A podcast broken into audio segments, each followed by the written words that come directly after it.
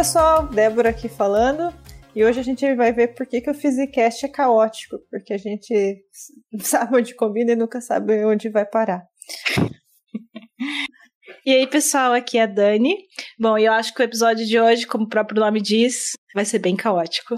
Oi, pessoal, aqui é o Marcos Aguiar, sou professor da Unicamp e eu vou tentar explicar para vocês um pouco da onde vem esse caos todo. Oi, pessoal, como vocês viram, o tema hoje do episódio é um tema muito pedido sobre caos. E para mim é especial porque o Marcos ele é meu chefe, meu supervisor de pós-doc, então eu tenho que me comportar hoje no episódio. É, e a gente tem muito para falar, porque a gente tem toda essa ideia do que é o caos na, na linguagem popular, mas o que, que, significa, afinal de contas, o caos na física? A gente veio hoje falar um pouco disso. Então, vamos embora quebrar essa simetria em 3, 2, 1.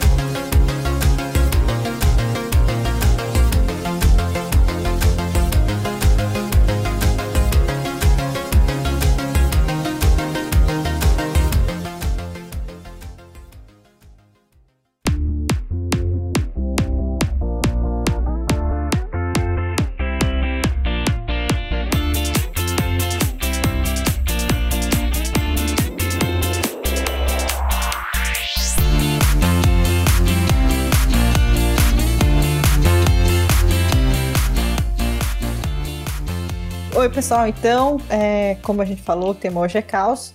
Apresentar um pouco melhor o professor Marcos, ele é professor da Unicamp já há muitos anos, meu chefe, como disse. É, bom, Marcos, acho que você mesmo pode falar um pouco rapidinho aí da sua carreira como físico, como você se meteu aí com caos. Tá bom. Então, é, eu fiz meu doutorado na USP há bastante tempo e um dos temas da minha tese de doutorado já tinha a ver com caos é, num contexto bem particular de sistemas conservativos, mas eu continuei trabalhando com isso por é, bastante tempo, principalmente na área de caos quântico, que são as propriedades de sistemas caóticos quando tratados do ponto de vista da mecânica quântica, e eu mexi com isso por mais de 20 anos, até que eventualmente eu mudei um pouquinho de área, mas isso é um, é um tema que eu ainda gosto bastante e vai ser um prazer aqui conversar com vocês sobre isso. Bom, então acho que a gente já pode começar começar tentando definir, né, o que é o caos dentro da física, né? Então, é, eu, eu Queria então fazer esse contraponto do, do caos no sentido da física e da matemática com o seu sentido mais popular. É, sempre a gente fala que uma situação está caótica, as coisas estão caóticas. O que, que a gente quer dizer com isso? Né? Acho que o sentimento que vem disso é o sentimento de confusão, de bagunça, mas que está embutido um, uma, um sentimento de que não é possível prever o que, que vai acontecer. Né? Você está numa situação onde tudo pode acontecer e você não sabe o que fazer. Então, esse, esse sentido popular popular de, de bagunça, de confusão, mas que tem no fundo esse sentimento de imprevisibilidade, é o que conecta com o sentido de causa na física e na matemática. Os sistemas caóticos são sistemas que eh, são muito bem definidos, muitas vezes são sistemas muito simples, mas eles têm a dinâmica de tal maneira que eles é, impedem a previsão do estado futuro do sistema para tempos muito longos. Então, esse conceito de falta de previsibilidade é o que conecta, eu acho, o caos no sentido popular e o caos no sentido mais matemático. Né? A gente vai é, conversar um pouquinho sobre isso aqui, vou tentar explicar para vocês como é que isso acontece, por que, que isso acontece, né? por que, que a gente tem esse tipo de fenômeno é, dentro da física. Legal. O professor falou que estudou muito é, caos dentro do contexto de mecânica quântica quântica. Mas a gente também pode falar dele dentro de, do contexto de mecânica clássica, né? Sim, sim. É, então, caos, é, ele é assim, do ponto de vista mais geral, é definido só dentro da mecânica clássica, nesse sentido de, é, de imprevisibilidade, de, das coisas se tornarem é, impossíveis e você conhecer o comportamento futuro. No entanto, existe também uma versão quântica dessas propriedades que eu posso também comentar um pouco. Mas acho que é, para a gente começar aqui a conversa, vamos ficar dentro de sistemas é, clássicos. Né? Só assim para dar uma, um, um, primeiro contexto, né? o, quem percebeu assim de forma mais é, profunda a existência né, de, desse movimento caótico foi o Poincaré. E ele estava estudando um problema que é bastante clássico, tanto do ponto de vista da mecânica quanto do ponto de vista é, conceitual, que é o problema de, de três corpos celestes. Por exemplo, o problema... Nossa, esse problema de três corpos é, é, problema, é clássico. É clássico, exatamente. Então, o problema Sol, Terra e Lua. Então, o que o Poincaré percebeu é que o sistema de dois corpos, ele é muito simples. A gente aprende, Newton resolveu, basicamente, a gente aprende no curso de mecânica, as órbitas são elípticas ou hiperbólicas, é tudo muito bem comportado. Quando você adiciona um terceiro corpo, ele perturba de tal forma o movimento dos outros, né? E, e também é perturbado por eles, que as trajetórias desses corpos é, adquirem essa propriedade de se tornarem imprevisíveis. Né? O que, que, isso quer dizer? Que vai ficar tudo maluco de repente? Não. As, as, né, a Terra, a Lua só continuam girando ali, mais ou menos, é, de uma forma mais ou menos bem comportada. E se você perguntar onde é que vai estar a Terra daqui a 10 anos, você vai lá, faz as contas e você calcula onde é que a Terra vai estar e você vê que daqui a 10 anos ela vai estar realmente muito próxima de onde você previu. Mas daqui a 100 mil anos, você vai errar. E não importa quão bem você faça a conta, em quantas casas decimais você ponha no seu computador, vai dar errado. É uma coisa intrínseca do sistema que depois de um certo tempo, os erros se propagam de tal maneira, de forma tão rápida, de forma exponencial, na verdade, que qualquer pequeno erro que você tenha na, na condição inicial do seu problema se propaga e você perde totalmente a noção do que vai acontecer no futuro. É, eu tinha um professor que falava que físico só estuda sistemas de um corpo, dois corpos ou infinitos corpos. Exato, e quando você coloca o terceiro, as coisas ficam muito difíceis. Né? Exatamente, é exatamente isso. Exatamente. Colocou três já está muito difícil. É. E o, o, curioso é que esse, esse problema, né, ele então esse, essa coisa do Poincaré foi mais ou menos 1890 e poucos, no final do século XIX. E na, nessa virada de século tinha muita coisa acontecendo. Né? Você tinha é, a mecânica clássica dando errado, tinha a, as questões da, da, teoria da relatividade aparecendo, a mecânica quântica aparecendo. Então tinha muita coisa é, interessante, né? muita física nova aparecendo. E todo esse problema de caos ele ficou esquecido. Ele passou muito tempo sem que é, ninguém desse muita bola para isso, ninguém se atentasse pelo que isso significava. Porque se vocês assim notarem, existe uma questão filosófica importante por trás. Né? É, com o desenvolvimento da mecânica clássica, tem uma, uma coisa famosa atribuída ao Laplace, que diz que se você soubesse, é, como, como se você soubesse todas as forças que agem sobre as partículas, você poderia escrever equação de movimento e prever o futuro, porque é tudo, tudo determinístico, é F igual a MA. Então, se você conhece as forças agindo sobre cada partícula, você tira uma foto do universo agora, você tem a condição inicial, você integra isso no computador, você prevê o futuro. E é, isso se mostrou errado. Né? Então, é, a, o fato do movimento, de existir movimentos caóticos, mostra que mesmo que você conheça todas as forças e todas as condições iniciais, você não vai prever o futuro. Mesmo no contexto começo da mecânica clássica. E isso foi é, um certo choque, mas que demorou muito tempo para ser percebido. É, eu acho que eu tô, falando demais, é que vocês me interrompam. Assim. Não, não, é. Não, não, é, a gente está. Pra... é que hoje é tipo uma entrevista com o especialista mesmo. Tá. Né? A gente, então... quando a gente passa pela mecânica, eu acho que a gente passa muito rápido, assim, no curso, uhum. na física, né? O uhum. assunto caos. A gente vê o exemplo clássico, que é o pêndulo... O pêndulo duplo. Uhum. Compo... É compo... Não é composto, duplo. É duplo, duplo, né? Isso. É, que é um uhum. pêndulo que você pega a cordinha, tem uma bolinha em qualquer ponto da cordinha e a bolinha no final. Que nem um pêndulo que você acrescentou uma outra bolinha. E o movimento daquilo ali já é, que se você vai tentar escrever a equação de movimento, você vê que dá uma equação que, como que era, você não consegue resolver, né? Você não consegue resolver, exato. É, é uma equação que você, você, escreve a equação, você pode integrar a equação no computador, mas ela é uma equação complicada, né? Ela é muito não linear. É, ela tem uma alta não linearidade, talvez a gente pode falar uma coisa. Mas, enfim, uma das coisas que eu acho que fica marcada na cabeça da gente é assim. É, são sistemas que dependem muito da condição inicial. É, isso é uma, é, tipo, uma, é uma definição suficiente para descrever o caos? É, é assim, é, é, é, tem que ser, você tem que dizer que, se quiser ser preciso, que tem uma sensibilidade exponencial na condição inicial. Então, é, hum. é tem, um, eu, tem, um, tem um experimento que eu estava pensando aqui, num experimento mental aqui para fazer com vocês, para explicar é, como que isso acontece.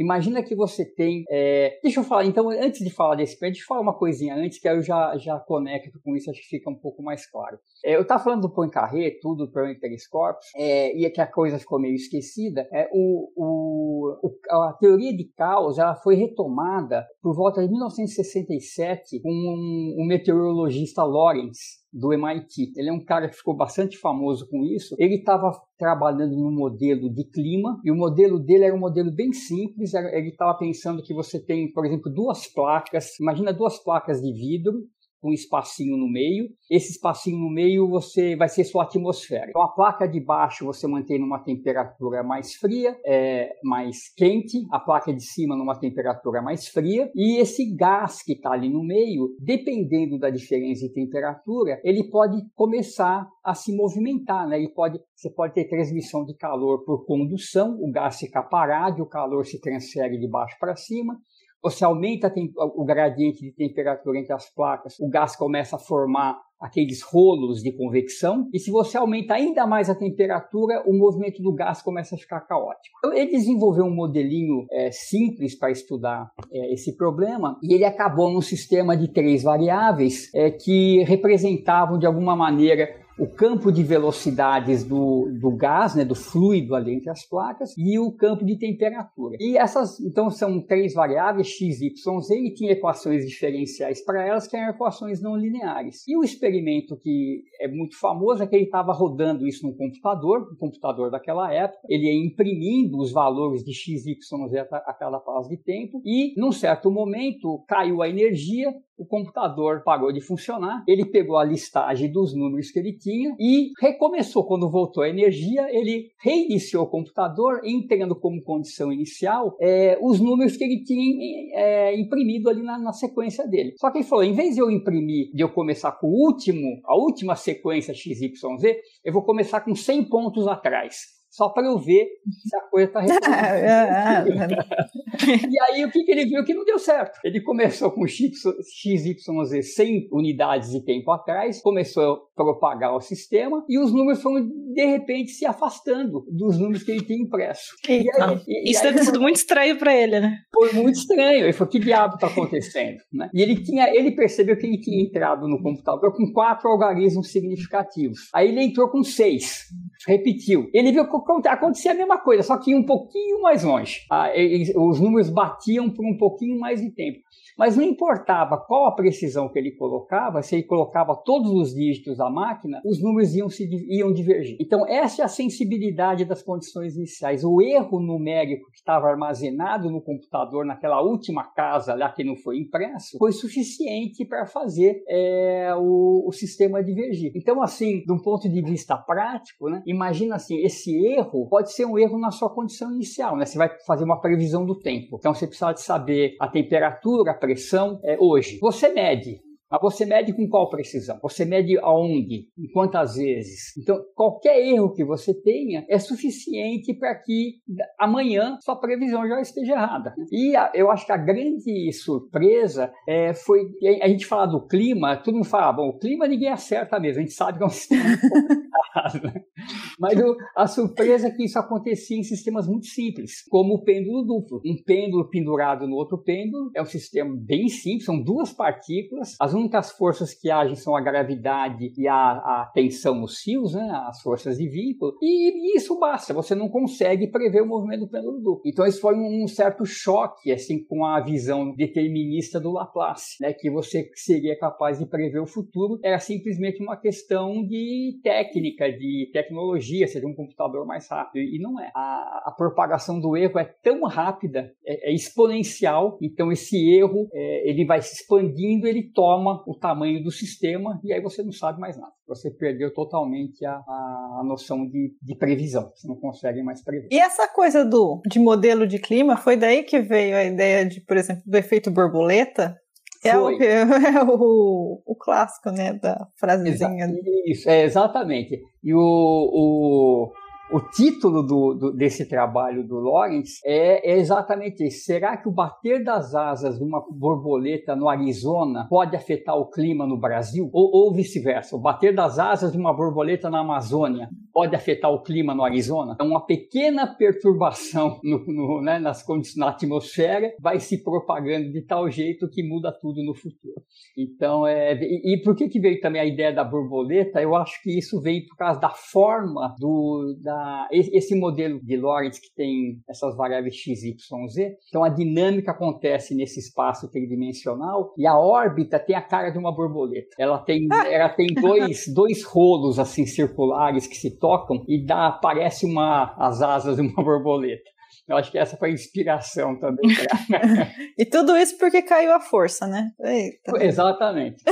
Eu acho que se não tivesse acontecido, teria demorado mais tempo para descobrir. E no, e, no, entanto, isso já tinha sido descoberto por Poincaré, né? mais de 70 anos antes. Mas, Mas isso ali... parece o seu pesadelo do físico, né? Porque é tudo que a gente quer, quer é poder descrever né, os sistemas, e daí você tem esses problemas aí desses sisteminhas simples que. Pois é. Então, então, e aí tem, tem essa noção de que, então você vê, é, nem tudo está perdido, né? Então você vê, o, mesmo pensando no, no probleminha do Lawrence, ele colocou os números, foi acompanhando e os números iam batendo por algum tempo e depois eles começavam a se distanciar. Então existe um intervalo de tempo no qual é possível é, prever o futuro, no qual o erro ainda não se propagou é, muito, né? ele está ainda sob controle. Esse tempo no qual você consegue fazer a previsão é o chamado tempo de Lyapunov. Então é o, é, então vamos pensar assim, se o erro se propaga exponencialmente, né? Então você pensa que você tem uma condição inicial, não é um ponto, é uma bolinha, porque você tem um erro, você não sabe uhum. exatamente qual que ela é. Essa bolinha, a área dessa bolinha se propaga exponencialmente. Então a área do erro, em função do tempo, é a área inicial elevado a lambda t. Esse lambda é o expoente de Lyapunov e 1 sobre lambda é o tempo de Lyapunov, é o tempo característico no qual né, o, a área que o se propaga ainda está razoavelmente é, limitada. E cada problema tem o seu tempo de Lyapunov. É, não sei se é um jeito assim de quantificar quão caótico é o sistema. E é, é, é, mais ou menos. É uma isso. das medidas, né? Não isso. Tem, tem, um problema legal que é. Esse tipo de problema foi bastante usado para estudar caos, que são os bilhares. É uma mesa de bilhar. Imagina uma mesa de bilhar idealizada, onde você não tem as caçapas, que é uma mesa retangular sem caçapa, e sem atrito. Aí você joga uma bolinha na mesa ela fica batendo nas paredes é, eternamente. Então, se a mesa for retangular, você vai ver que o movimento que a bolinha faz é um movimento muito regular, é um movimento bem previsível. Se a mesa for circular, idem, a bolinha também faz um movimento é, previsível que dá para calcular. O tempo de Lyapunov desses sistemas é infinito o erro não se o erro se propaga de forma linear e não de forma exponencial. Agora, imagina a, a, seguinte mesa de bilhar. Você pega um quadrado, então uma mesa quadrada, e no centro dessa mesa você coloca uma uma, um, um, disco fixo é, onde as bolinhas também vão bater, como se fosse uma paredinha circular bem no meio dessa mesa de bilhar. Você prega lá um disco, aí você joga a bolinha, ela pode bater nas paredes e pode bater também, ricochetear nesse disco fixo, certo? Então, esse, é, esse é o chamado bilhar de Sinai, que foi um matemático russo, e ele provou que não importa qual quão pequeno é o, é o raio desse disco que você prega no centro da mesa, o sistema sempre é caótico. Ou seja, o fato da partícula fica batendo, em algum momento ela vai bater nesse disco e vai desviar o movimento e isso vai atrapalhar tudo. Agora, o tempo de Lyapunov é muito grande quando o disco é pequenininho. Ah. Né? Ah, Porque demora para você bater, né? A chance de você bater é pequena, mas eventualmente você bate. Né? E, e, você pensa assim, o, o, disco no meio da mesa, ele, ele meio que espalha o movimento, né? Você bate aqui, você sai para outro lado. Então ele meio que contribui para é, bagunçar um pouco ali a, a, dinâmica das partículas. Então nesse sistema, o, o, experimento é o seguinte: você pega duas bolinhas, você, você lança uma bolinha de algum lugar e acompanha a trajetória dela por um tempo. Aí você lança uma outra bolinha com uma condição inicial muito próxima. Então, essa segunda bolinha vai acompanhar a primeira por algum tempo, mas depois ela vai começar a se desviar da primeira e, num dado momento, a primeira bolinha está de um lado, a segunda bolinha está do outro e você não sabe mais é, né, se, se, aquilo for o seu erro, você não sabe mais aonde que está a bolinha, que ela pode estar de um lado da mesa, do outro lado da mesa. Então, esse tempo que demora para fazer isso é o tempo de Lyapunov, é, e, o, e, o, tempo, então, vai depender de cada, de cada sistema. Mas, mas é possível estimar esse tempo, é dado o sistema? É possível, é possível estimar sim. Você tem que tem, tem um jeito, tem uma, uma, um jeito técnico de você fazer. Você, é, e, e, no fundo, no fundo, é, é, exatamente isso que eu falei. Você pega duas condições iniciais muito próximas e mede a distância entre elas. Uhum. E você escreve essa distância como D0 elevado a lambda t. O lambda lambda, é, você calcula esse lambda e o inverso do lambda é o expoente de Lyapunov, é o tempo de Lyapunov. Interessante que é elegante, né, também o jeito que se, que se tenta resolver isso aí, né, tenta fazer alguma previsão. Não, Queria fazer é, um... é, diga. Queria fazer um parênteses aqui, agora que você falou do, dos bilhares, eu lembrei dos meus idos tempos da fotônica, uhum. a gente fazia sempre ressonador circular, né? Uhum. Quando eu entrei lá, é, alguém, as pessoas que veio antes de mim, é, tinha se empolgado em fazer uma época os ressonadores do tipo estádio. Uhum. Também são típicos, né? Que, Não, que eu lembro isso. que daí aparecem duas trajetórias típicas, que, é a, que era a gravata borboleta. Isso. Uhum. E como que é a outra? Ai, não lembro. Mas era isso, assim. É, é tipo, o ressonador, ele, ele, fica estranho, assim. Em vez de, de do fóton ficar circulando o negócio, ele fica batendo. Uhum. Então, é... É, é... o estádio é um problema bem, bem bacana. Foi bastante estudado também quanticamente, né? E eu acho que acho que em cavidade e ressonância é quase que um análogo quântico, né? Os modos normais ali vão ser as funções de onda, né? É, é. No fim, quando você faz a cálculo da para ver qual é o modo confinado, né? Você coloca uhum. condição de contorno. Uhum. É, mas eu, eu, lembro disso aí, de ver os desenhinhos das, do que é. seria a trajetória dentro do, do ressonador e, e, fazia isso, fazia a gravata borboleta, assim. Vocês uhum. é. podem explicar um pouco melhor? Porque eu sou fora da área, assim, eu tô bem perdida. Tá. Você tá perdida com o bilhar ou. Não, não, com o, com o exemplo que a Debs deu. Ah, é que assim, a gente faz, fazia, né? Eu não faço mais, né? É, são, são discos de material em que você é, vem com a luz pelo tangencial e daí você confina a luz né, no disco. A luz fica batendo nas paredes e fica confinada. É, é isso, é, é, condição de ressonância, né? Você coloca um comprimento de luz que consegue uhum. confinar ali no disco. É... E assim, se você for pensar classicamente, é como se o fóton estivesse batendo, né? Uhum. É, entra ali, ele bate, só que chega uma hora que ele bate tanto que ele entra na condição de ressonância. Quando é o estádio, é, ele não. Ele, quando. É, é, vamos retomar. Quando... Vou explicar o, só a geometria do estádio, que acho que talvez não esteja. Ah, é verdade. É isso que eu acho que eu não estou entendendo. ah, o que é o estádio, tá? Oh.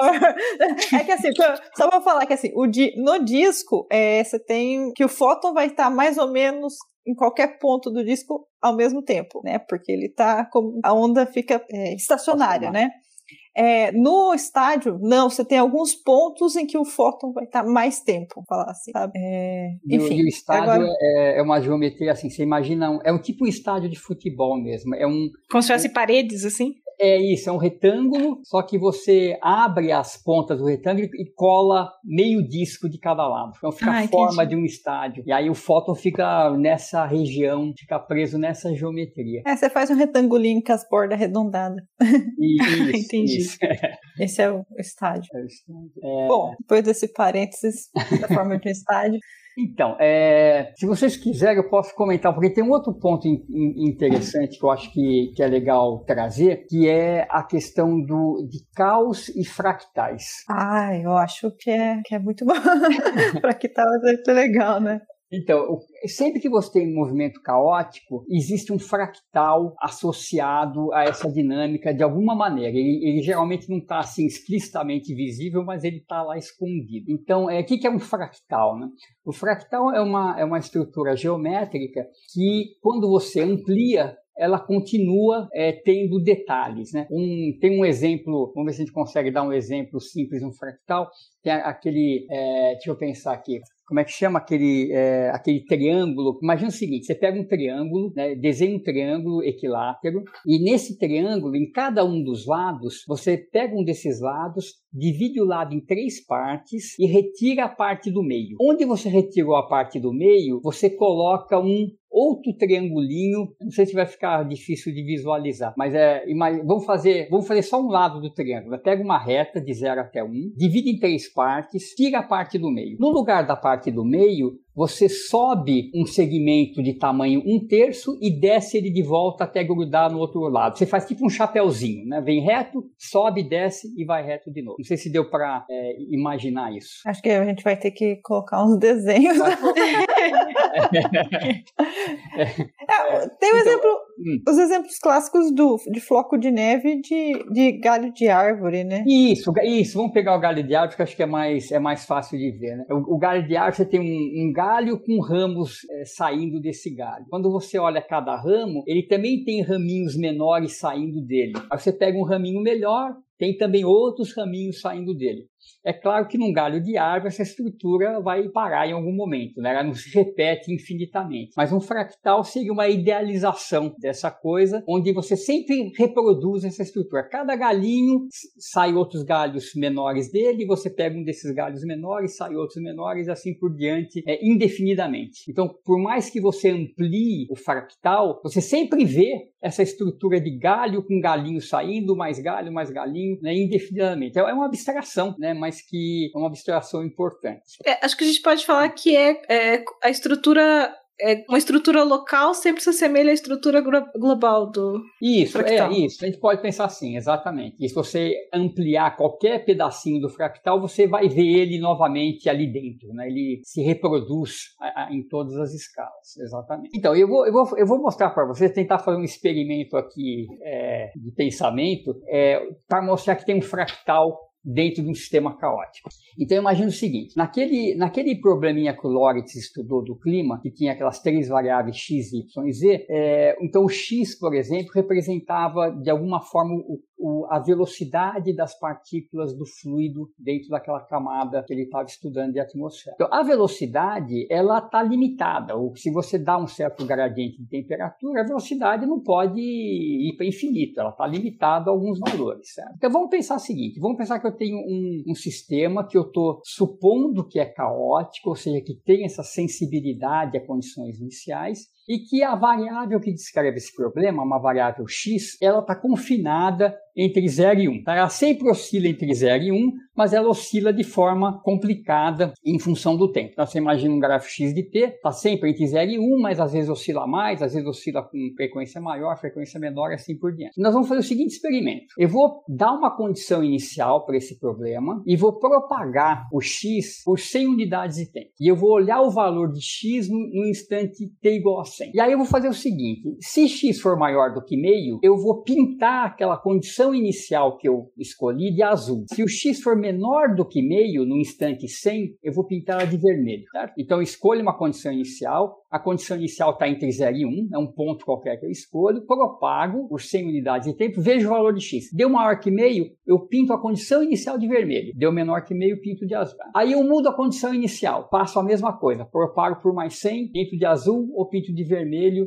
se tiver acima de meio ou abaixo de meio. Se você olhar, se você fizer isso para muitos e muitos pontos de condição inicial, o que, que você espera encontrar? Então, uma possibilidade seria você encontrar nesse intervalo 0,1 um trecho em vermelho, né, significando que aquelas condições iniciais vão levar um x de t igual a 100 maior do que meio, e trechos em azul levando a x menor do que meio. Certo? Então você imaginaria ver manchas de azul e vermelho nesse intervalo. Mas não é isso que você vê. Você vai ver um fractal. Você vai ver pontos azuis e vermelhos misturados um dentro do outro, porque é isso que é a sensibilidade à condição inicial. Você mexe um pouquinho na condição inicial e muda muito o valor do x no tempo final. Se você tivesse uma mancha contínua de azul e uma mancha contínua de vermelho, não tem essa sensibilidade. Que você cai acima de meio, você muda um pouquinho, continua acima de meio, muda um pouquinho acima de meio, está tudo muito regular. Então, se o sistema de fato for caótico, o que você vai ver nessa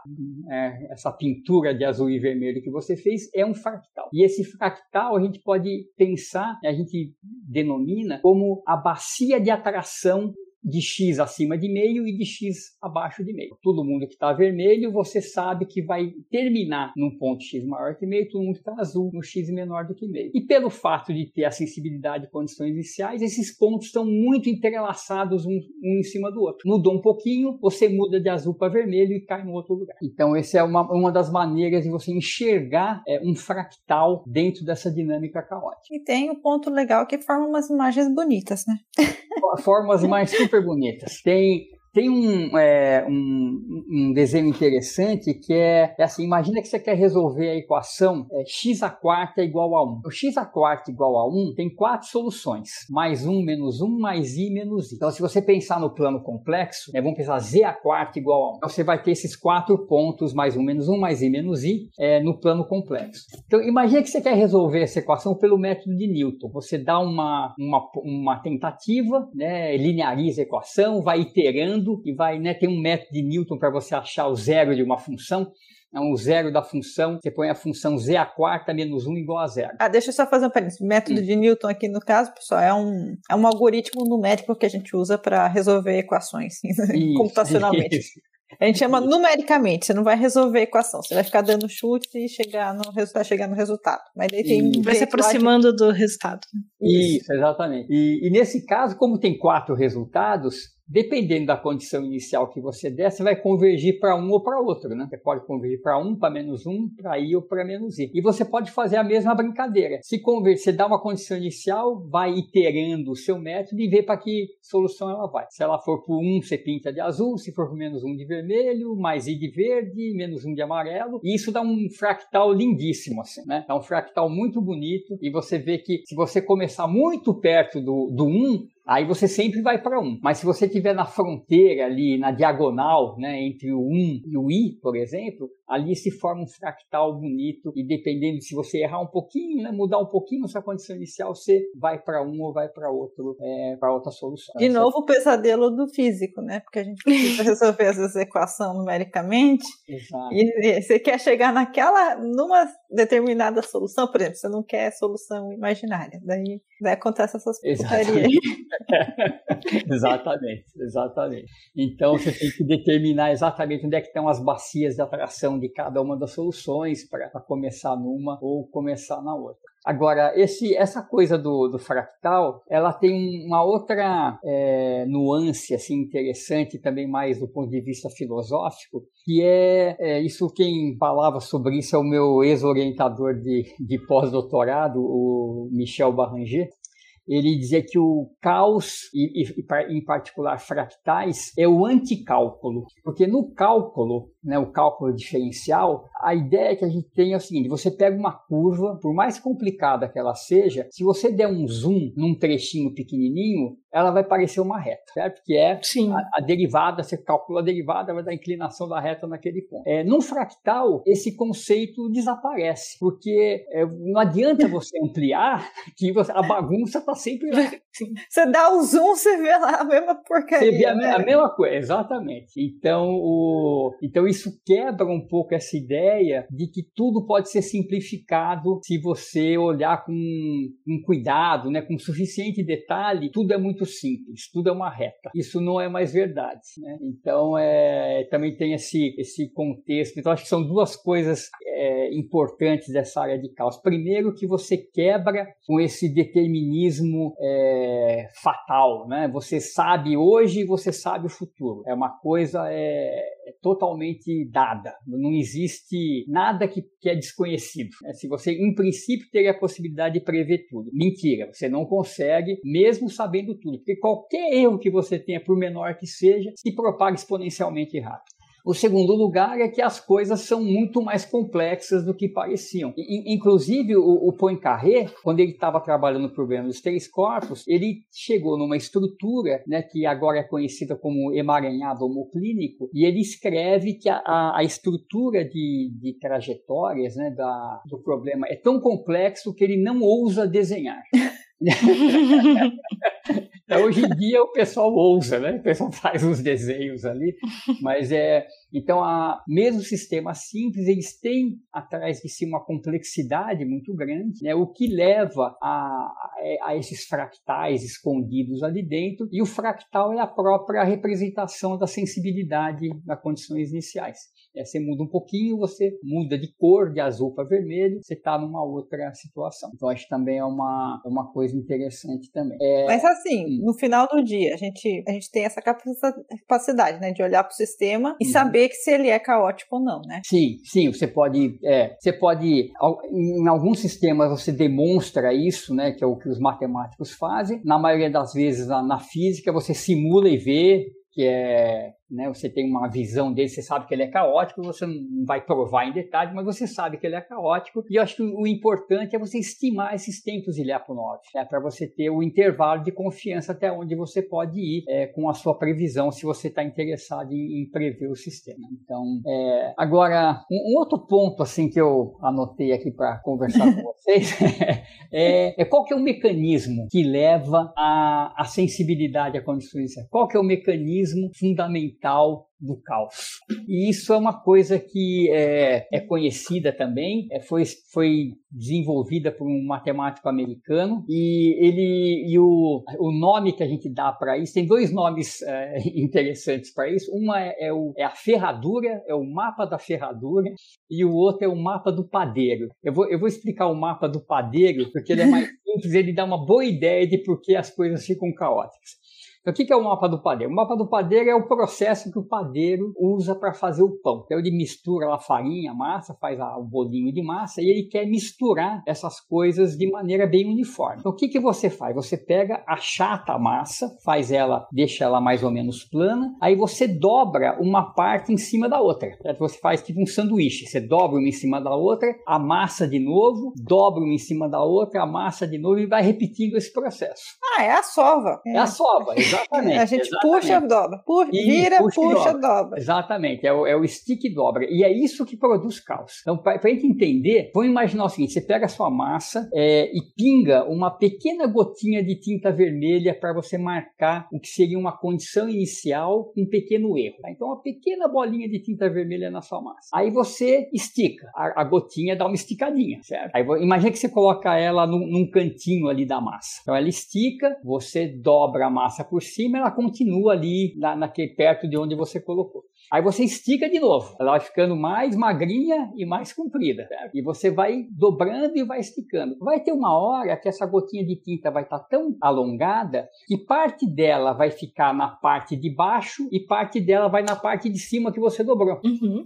Então você vê, nesse momento, é se você perguntasse, olha, essa gota de tinta é minha condição inicial e eu estou acompanhando é, o futuro né, a trajetória dessa gota de tinta na massa. Então, o, o, tamanho da gota é o erro, porque você não sabe onde você estava, então você pode estar em qualquer lugar da gota. E agora você pode estar tanto na parte de baixo quanto na parte de cima, esticado em qualquer lugar. E você vai fazendo isso, você vai repondo né, uma, uma, uma tira da gota em cima da outra. Ela vai ficando infinitamente fininha e sobreposta uma em cima da outra. É, então, é, você, né, se você olhar a massa depois de várias iterações desse processo, você vê que a gota pode estar em qualquer uma das camadas que você dobrou por cima, né? E você perdeu totalmente a noção é, da, da, da, trajetória do sistema. Ela pode estar basicamente em qualquer lugar. É, então, esse, esse processo de você esticar é, é você pegar a sua condição inicial né, e alongar. Então, você está é, estragando a sua trajetória, você está separando pontos próximos a partir do processo de esticar. E, e a dobra serve para quê? Para você manter é, todas as trajetórias dentro do mesmo mesmo intervalo. Você que não quer que nada vá para infinito, né? Que nem aquele x que fica entre 0 e 1. Então a massa está sempre ali entre 0 e 1, mas a sua trajetória, aonde você está entre 0 e 1, se perdeu totalmente. Você não tem mais a menor noção é, de onde você possa estar tá, é, depois de um certo número de processos. E o tempo de Lyapunov é mais ou menos o tempo que a gotinha demora para ficar do tamanho da massa, né? Algo desse tipo. Então isso dá uma ideia, então.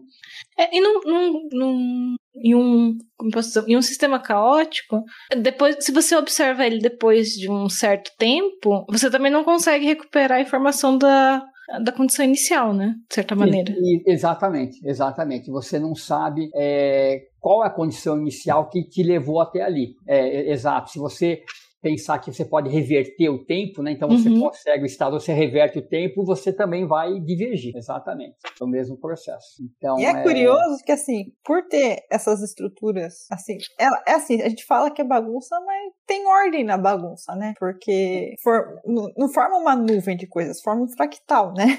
Exatamente. Sim. Isso. Você pode estudar esse fractal, exatamente. Você tem as propriedades dele. Então é uma bagunça muito bem organizada.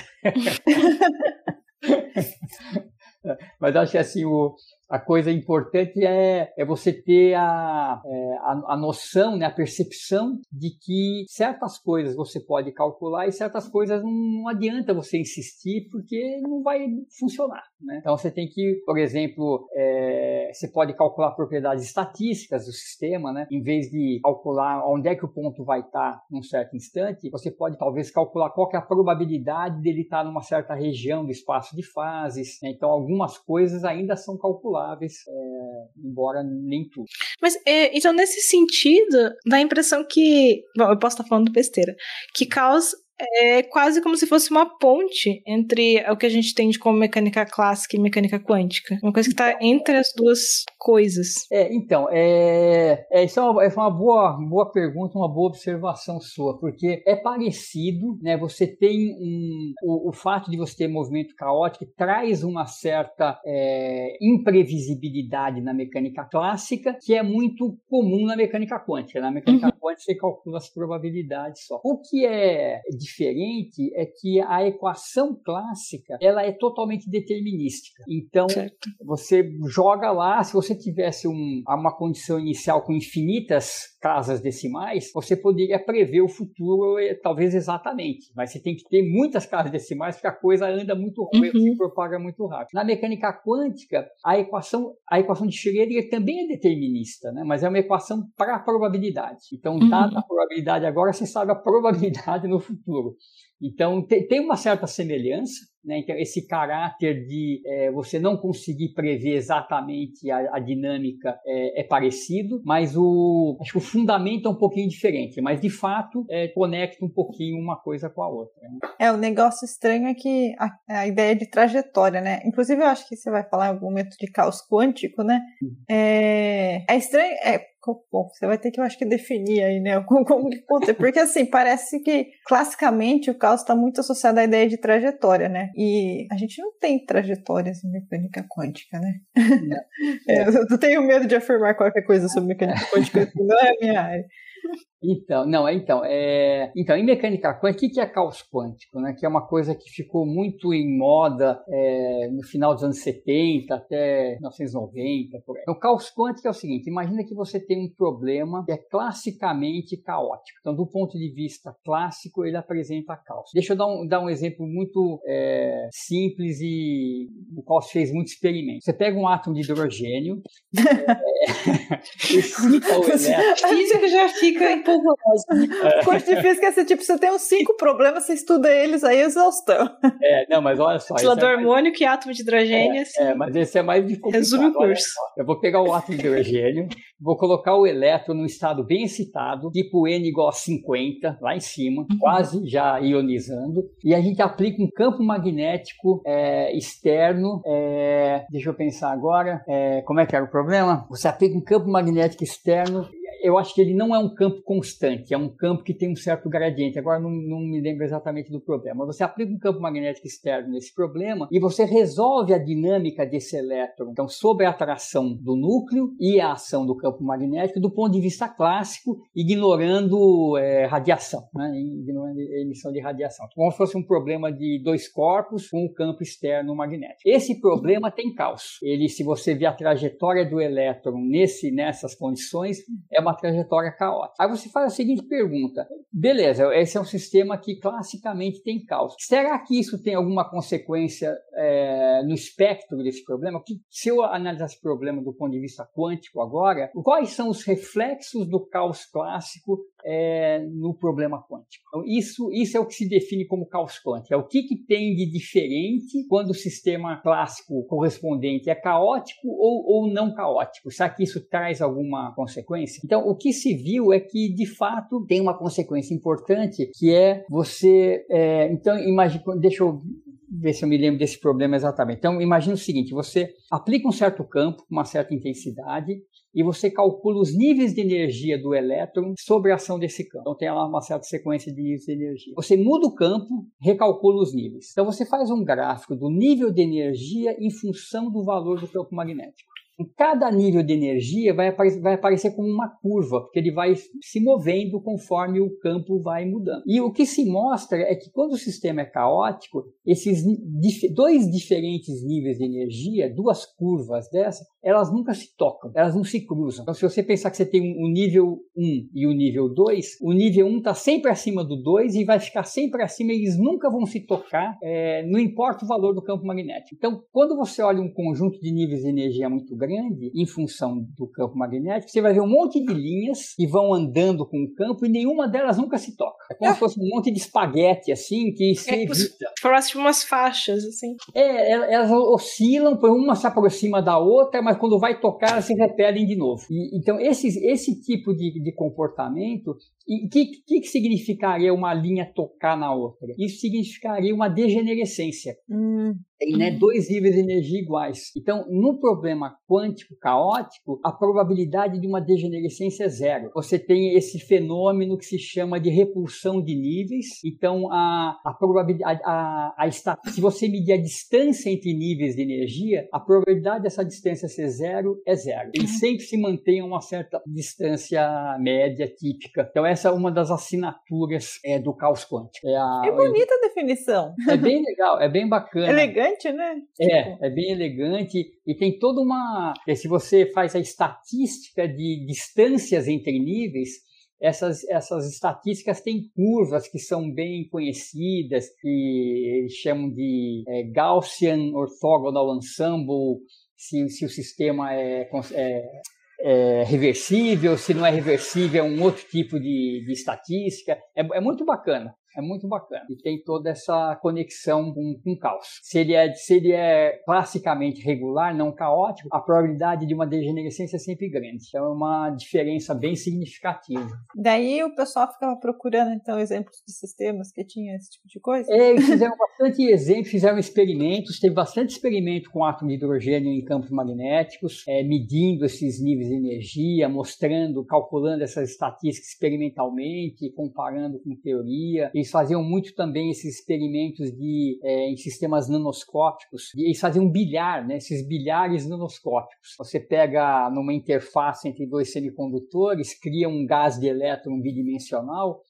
e usa uns condutores para confinar o elétron num, numa areazinha que parece um estádio ou parece um, um, bilhar de Sinai e ficar medindo coisas ali também. Então teve bastante desses, desses experimentos também, foi é bem, é bem bacana, bem, bem interessante. Oh, mas só fazer um parênteses, então quando você vê lá aqueles terapeutas doidos lá das física quântica falando alguma coisa de caos quântico, ó, vê que tem nada a ver com as terapias doidas. Tem mais a ver com mesa de bilhar do que com as terapias doidas lá.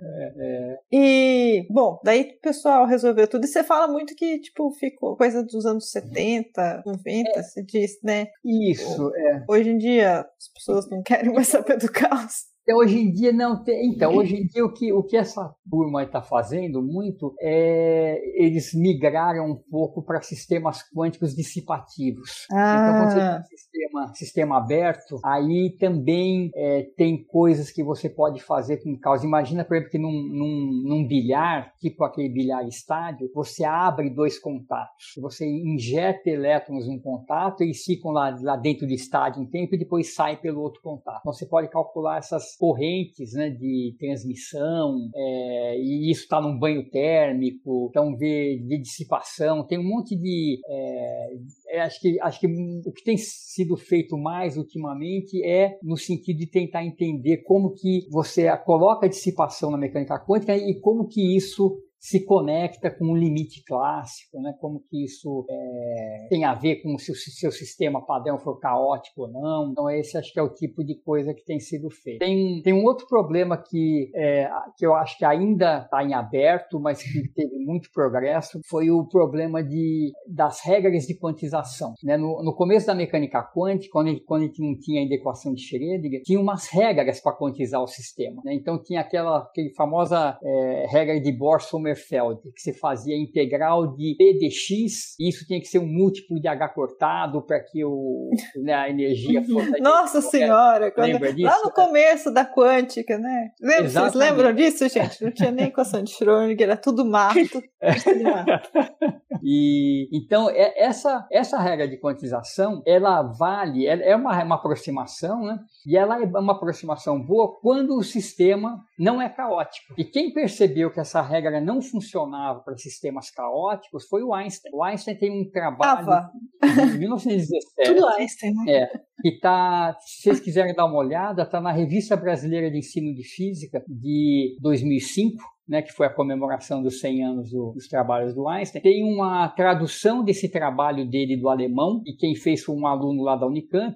Eu fiz uma revisão desse artigo e tem um, texto, um texto que eu escrevi de introdução para esse problema, que mostra como que o Einstein sacou ele não falava em causa ainda, mas ele falou: ó, nessas condições assim, assim, assim, que você olha hoje e fala, isso aqui são as condições do sistema não integrável, do sistema caótico é, isso não vai funcionar. E aí eu não sei o que fazer. E ela? E, então, e, e, esse problema só foi resolvido parcialmente por um, um físico da IBM, chama Martin Gutzwiller. Ele tem uma famosa fórmula do traço de Gutzwiller, que faz uma conexão novamente entre trajetórias clássicas e níveis de energia quânticos para sistemas caóticos, análoga a essa regra de Bohr-Sommerfeld. Essa é, é uma regra mais complicada, ela envolve trajetórias periódicas do, do sistema clássico, e, mas é uma forma que ainda hoje tem vários detalhes matemáticos interessantes, e aí tem gente que trabalha com isso até hoje, principalmente os matemáticos, para tentar entender melhor essa conexão clássico-quântico quando o sistema é caótico. No foi no mesmo ano da, de todas as coisas que o Einstein fez, né? O ano miraculoso lá. Então, esse, não, esse trabalho é de, é de 1917. Então ah, é ah ele estava mais velho já. Mais ele estava mais velho, isso. Foi logo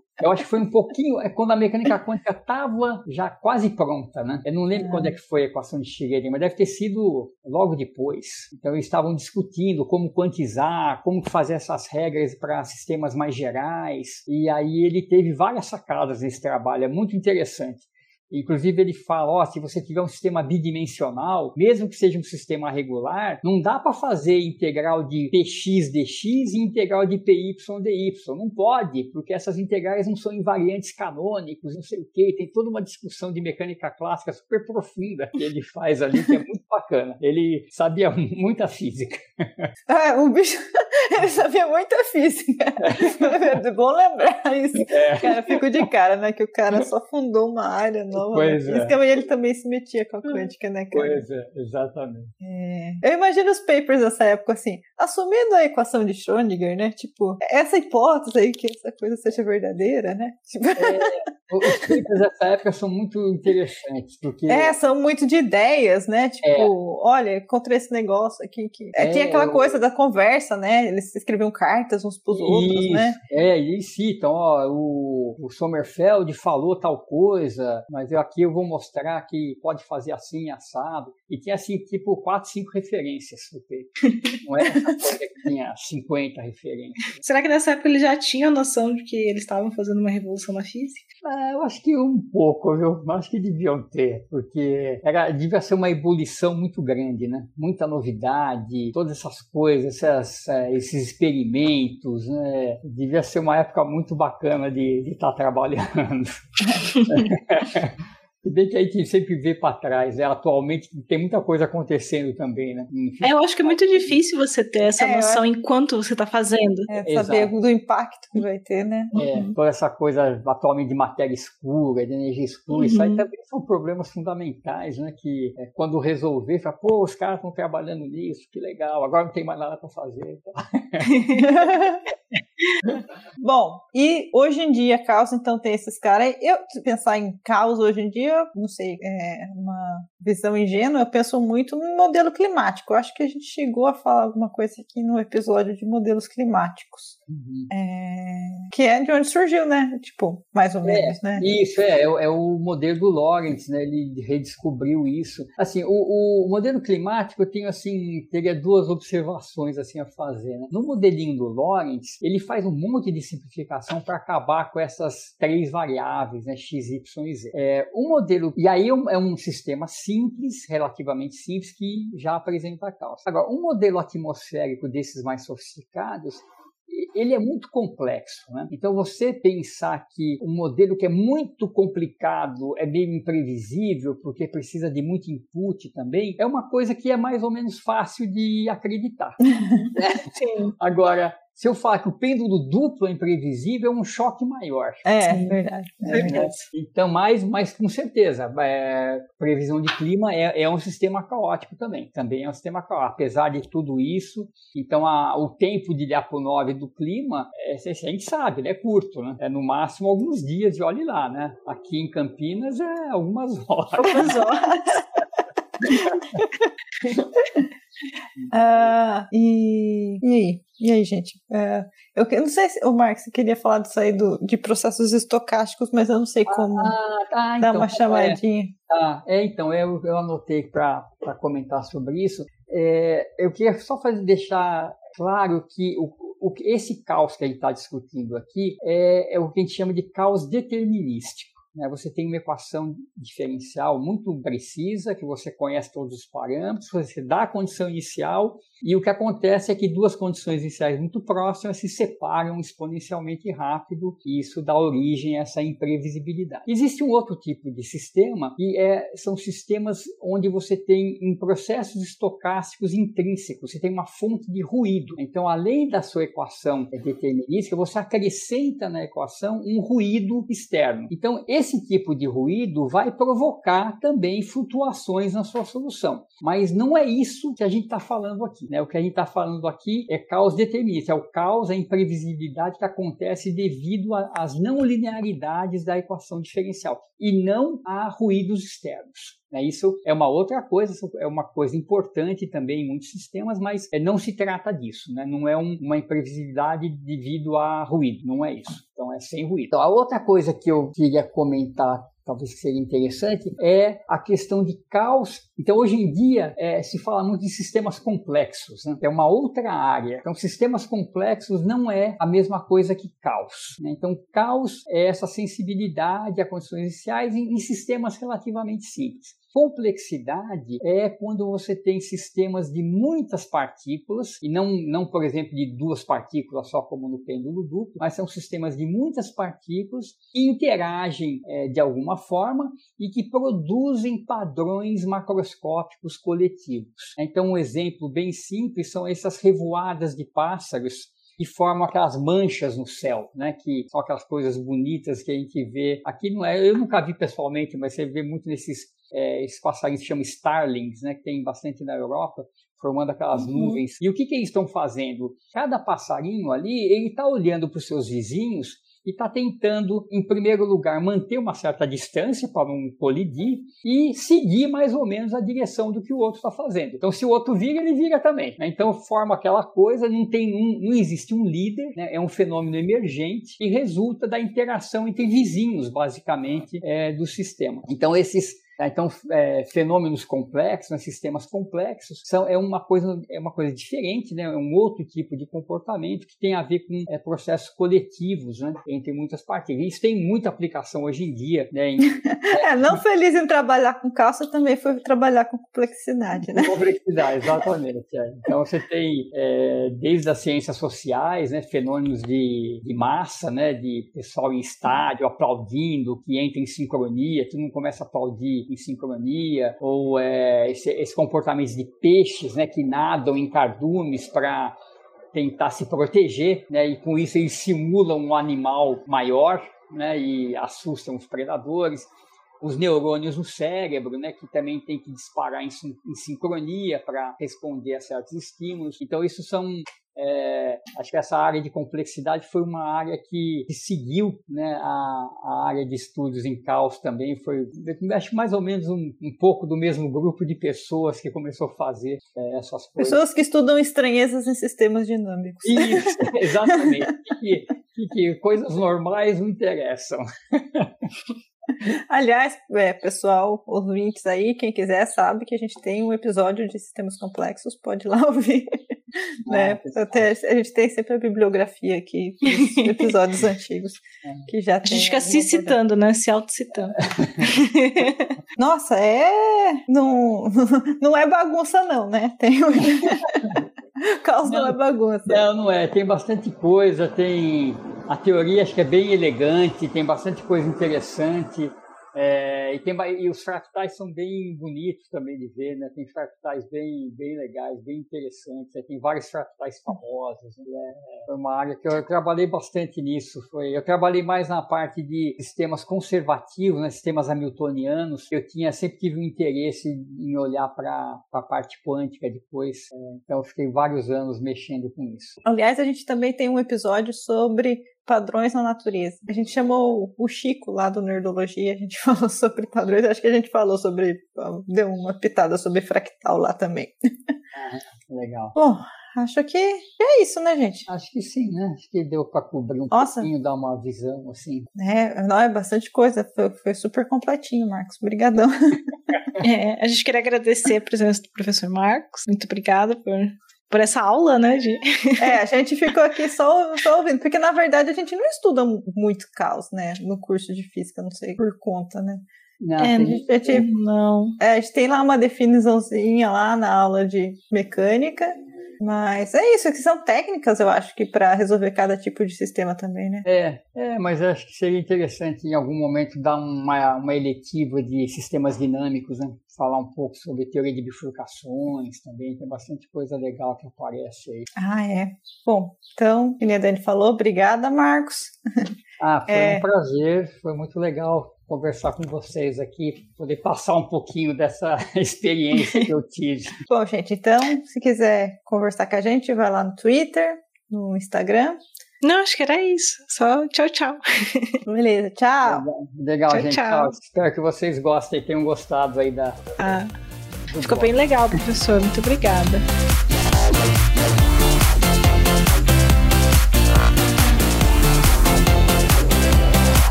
Cortes, edição de podcast.